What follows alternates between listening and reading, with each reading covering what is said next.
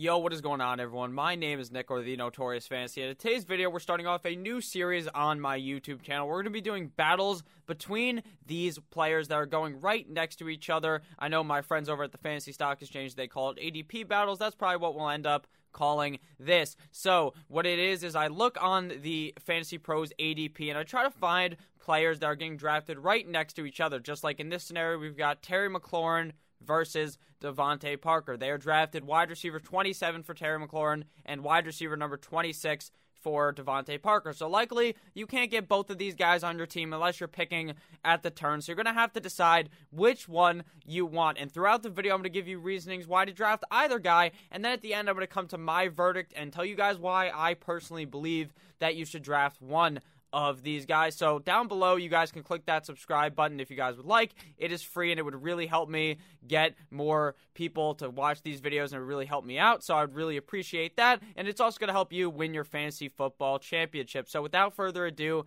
let's get right into it. Terry McLaurin versus DeVante Parker. We are going to start off here with Mr. Scary Terry McLaurin. I'm going to read all of Terry McLaurin's stats, and then we're going to go into Mr. DeVante Parker after that. So, Mr. TMC, as some like to call him, or Scary Terry, FFPC ADP. What FFPC is the higher stakes type of leagues where people are playing 100 plus dollars to play in these leagues on that website. ADP is average draft position, so the 66.22 draft pick on there. I also talk about other ADP from Fantasy Pros on the next part of the video. So, six foot tall, obviously a Washington Redskin, 208 pounds, 24.8 years old, rookie last year, now coming into his second year in the NFL. His workout metrics are one of a beauty 4.35 40 yard dash, which is 98th percentile. At the wide receiver position, 95th percentile speed score, 77th percentile burst score, 58th percentile agility score, and 76th percentile catch radius.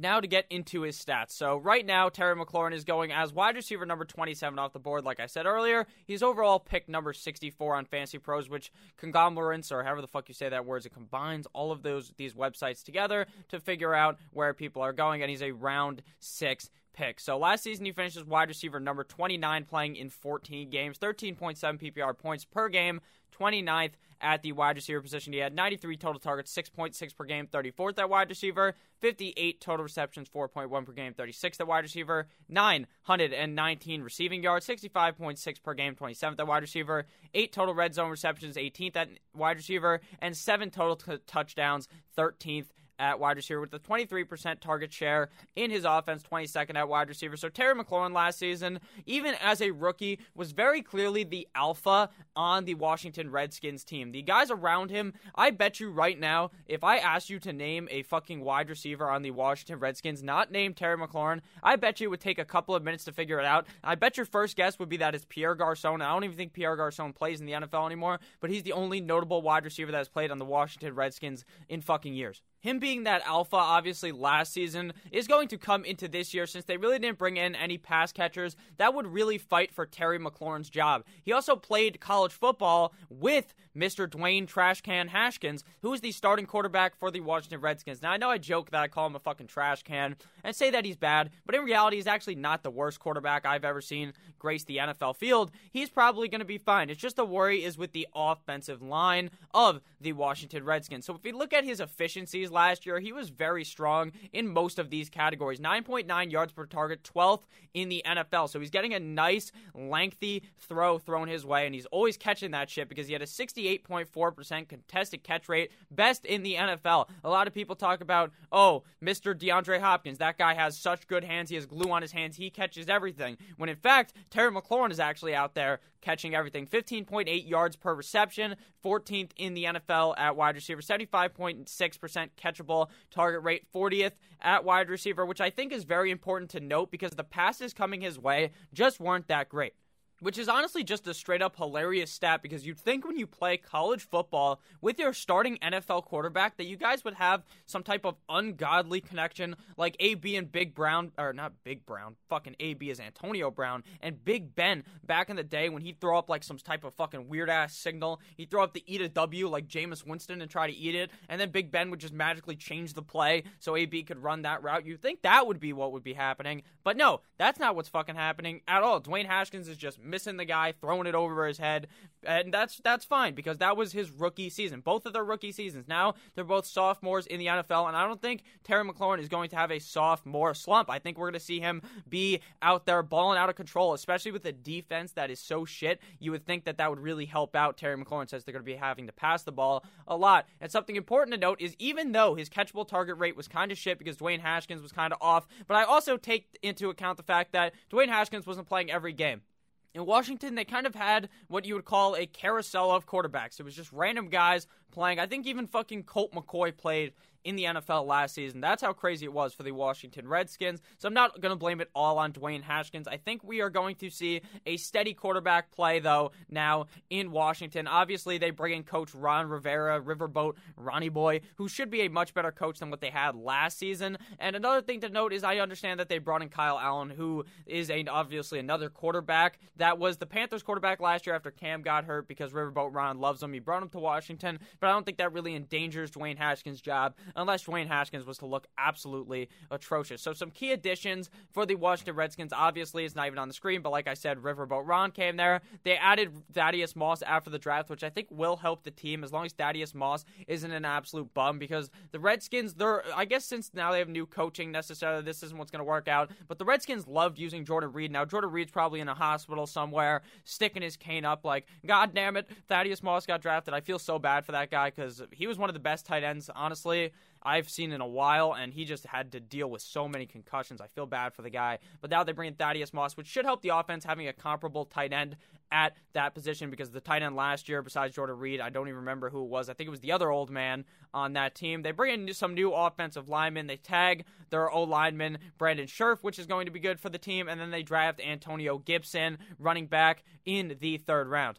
They also drafted Chase Young, which obviously doesn't help out Terry McLaurin at all, but that draft is like putting one of those little band aids you get as a kid when they prick your fucking finger at the doctor on a wound where your whole chest is ripped open. That's what they just did to the defense. They put one of those little itsy bitsy fucking band aids on a goddamn huge problem. I do think that the Redskins do look better this year, though, and I think we see a good season out of Terry McLaurin. So if you guys have enjoyed this half of the video, please make sure to click that subscribe button. And at the end of the video, I would really appreciate if you guys let me know who you guys prefer, Mr. DeVante Parker of my Miami Dolphins or Scary Terry McLaurin. So now into DeVante Parker, six foot three, 209 pounds. This guy has been in the league for years, hasn't done shit except for when he turned it up last year. FFPC ADP 74 point twenty six, six foot three, two nine pounds, a first round pick out of Louisville, twenty seven point four pounds, 80th percentile 40 yard dash running of 4.45, 109.5 speed score, which is 89th percentile, and a 69th percentile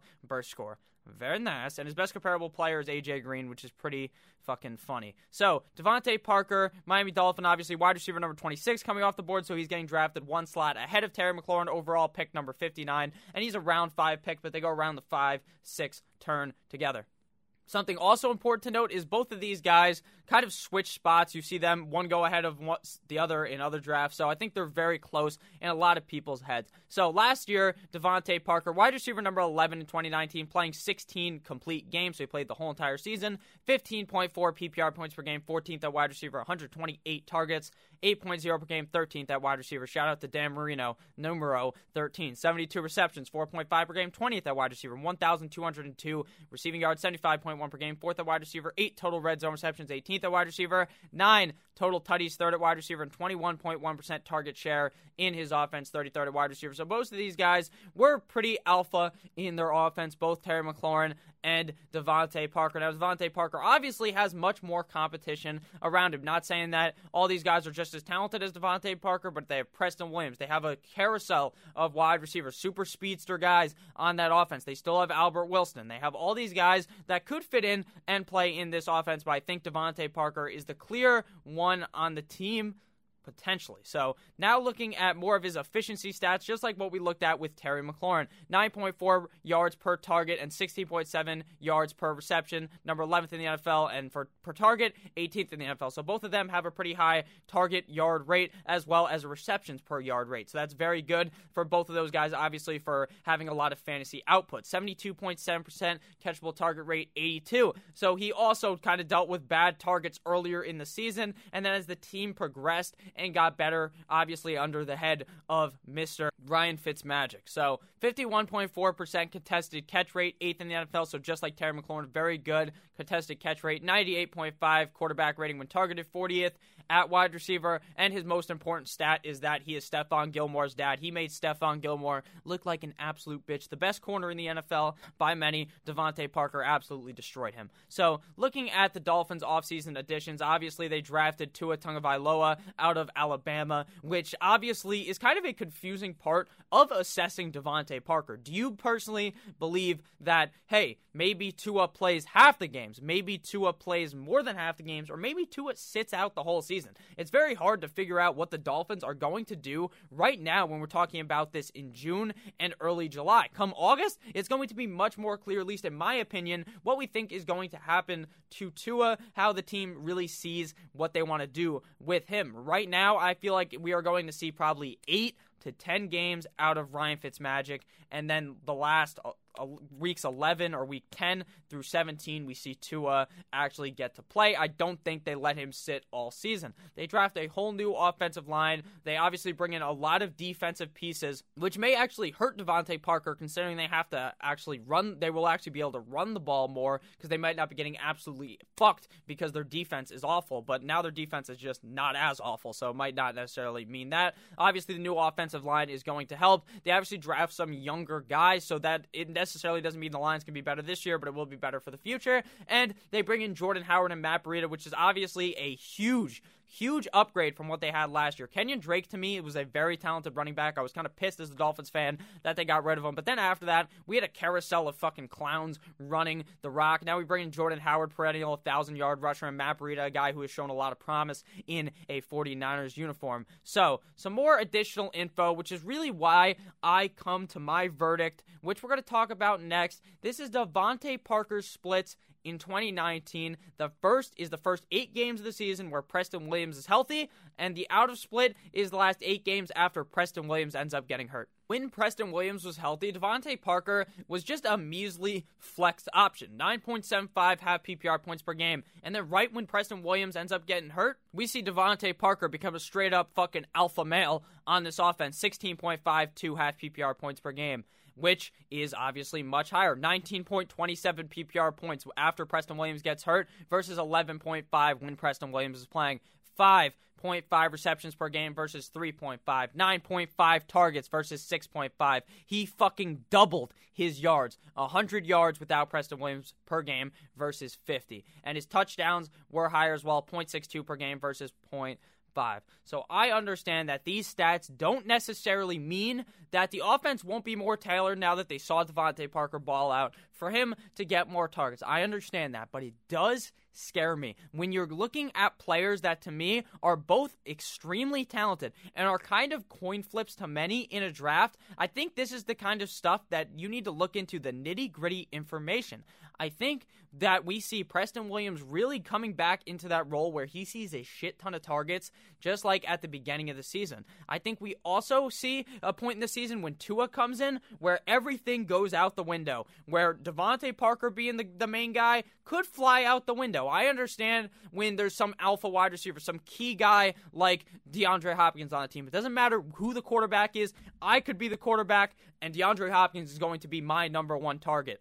But when you have two guys who are pretty talented in DeVante Parker and Preston Williams, it could be iffy for what Tua is going to be looking for, or mainly his first look. So I think you have to look into these things before you can make a decision on who you want. So personally, my verdict is even as a Dolphins fan, I think Terry McLaurin is by far and away the more or the more not even the more talented player, but just the better option for fantasy football in 2020. I love DeVante Parker, but I'm putting my love aside and understanding what really matters, and that's fantasy points. And Terry McLaurin, I believe, will score far more fantasy points in Washington this year than we see Mr. DeVante Parker score in Miami. So let me know down below in the comments which player you prefer. Would you rather have Terry McLaurin on your fantasy team, or would you rather have DeVante Parker both going in the fifth or sixth round of your draft? I love each and every single one of you guys. I really appreciate all the comments. And I'd love to see people going back and forth in the comments, or maybe just some nice comments saying, hey, I actually like both of them. I'm kind of indifferent because you could have that feeling.